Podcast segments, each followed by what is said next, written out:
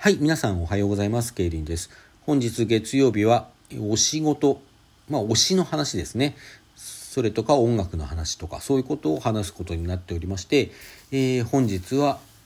レオ・ワンダーというアイドルユニットの話をしていきたいと思います。えー、今までも何度かお話ししてきたグループですけれども、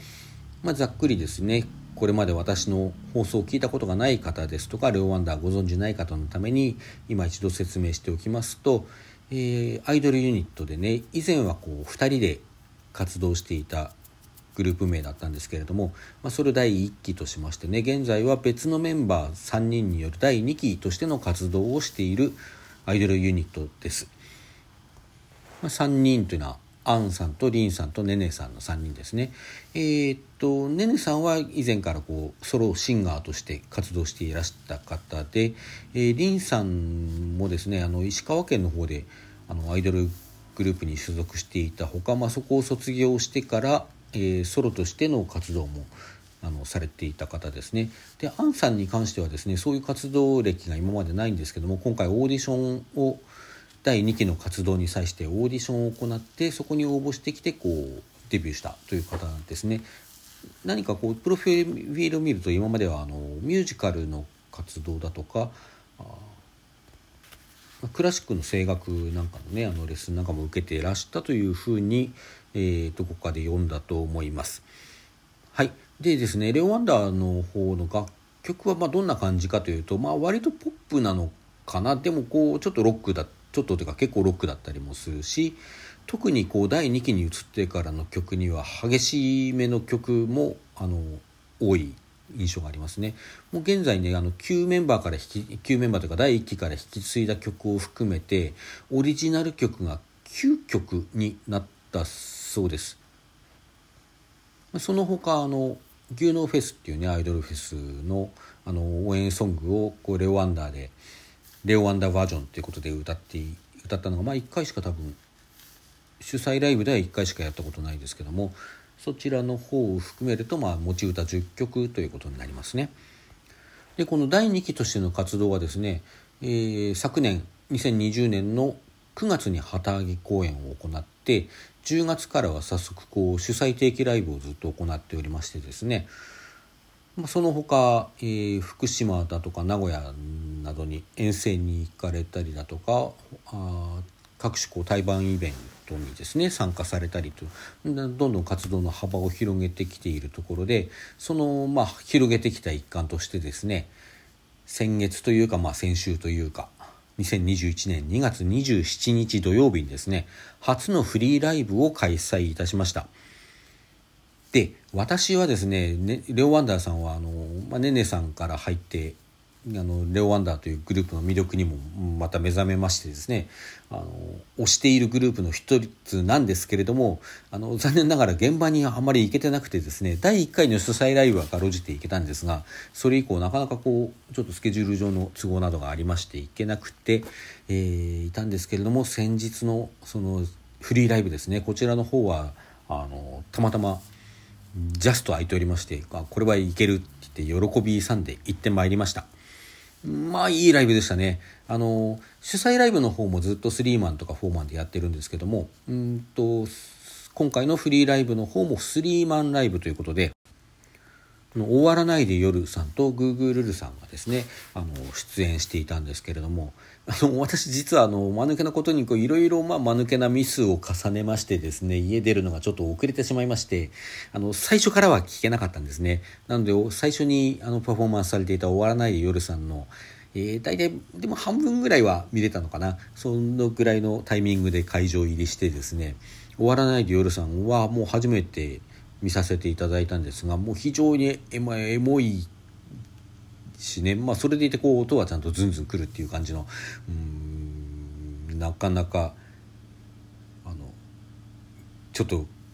何て言うんですか胸をこう締め付けられるような部分もあったりしつつのっていうね非常にいいグループだなと思って聞きました。グーグルルさんの方ですね。グーグルルさん実は2回目なんですよ。私がそのこれまで唯一行けていたあのレオワンダーの主催ライブ第1回の定期ですね。そちらをですね見させていただいた時にあのグーグルルさんちょうどゲストとして出演されていてですね。あのこれ2回目ということで、まあ、若干メンバーがあの減ったのかな、うん。まあ、減ったんですけど全然その充実度が失われた感じはしなくてそしてあのその第1回主催の時も言ってるんですけどまああの技術力は高いし盛り上げ力も高い非常にいいあのグループですよね。割とこう踊り出したくなるようなダンスっぽい感じの曲とその、まあ、アイドルっぽい感じもあったりとかねそういうあれを高い技術力ともう強い盛り上げ力でね あのもう非常に会場盛り上がる感じのあのパフォーマンスをされていて私もとても楽しませていただきました。はいそしてレオ・ワンダーさんですね。レオ・ワンダーさんに関しては毎回毎回毎回上手くなった上手くなった上手くなったって言ってどこまで上手くなるんだろうと思ってるんですけども、まあ、今回もそういう印象を第一に受けたし、まあ、なんだって歌上手くなっていると思うんですよどんどん。そしてあの振りもの一体感なんかももうすごいなってところまで来ている感じがするんでまああのとにかく配信でしかねここのところずっと見られていないんで配信と生の違いっていうのはあるかなとは思うんですけれどもだけどもうとにかくでもすごい楽しいライブでしたね。のまあ、そういうこう何ていうんですか技術的にとかそういう部分での引っかかりをほとんど感じないのであの入っていきやすいっていうのもあるんだと思うんですけれども、まあ、それだけじゃなくてねなんかあのどうだろう私は配信で見てるからそ本当に配信と生の違いかもしれないんですけどもあのだけどどうですかそのメンバーさんたちも3人もステージの上ですごいあのすっごい楽しそうにすっごい盛り上がってる感じだったと思うんですけども、まあ、客席の方も盛り上がってましたよね。まあ、割とこう人入れた感じのこのあの最近のねかんあのご時世にしては割と人入れた感じのライブではあってですね MC でもおっしゃってましたけどもこんなにこんなたくさんの人初めて見たっておっしゃってたぐらいなんで、まあ、そういうところもあるのかなと、まあ、会場全体のねステージも含めて会場全体の盛り上がり方がなんか良かったっていうのもあるのかなとは思います。なんかねもうハモリなんかもすごいこう堂々としていてこれ生でハモリが入ったのって確か2回前1月あれ12月だっけ？確か1月の定期公演からだったと記憶してるんですけど12月だったかな、まあ、ちょっとごめんなさい。あのちょっと曖昧ですけどね。あのその精度もどんどん上がっているのであのもう堂々としたもんでねすごいかっこよかったです。あの中で1曲ですねあの旧あの第1期から引き継いだ曲で「スタートライン」という曲があってあのそのサビあたりでも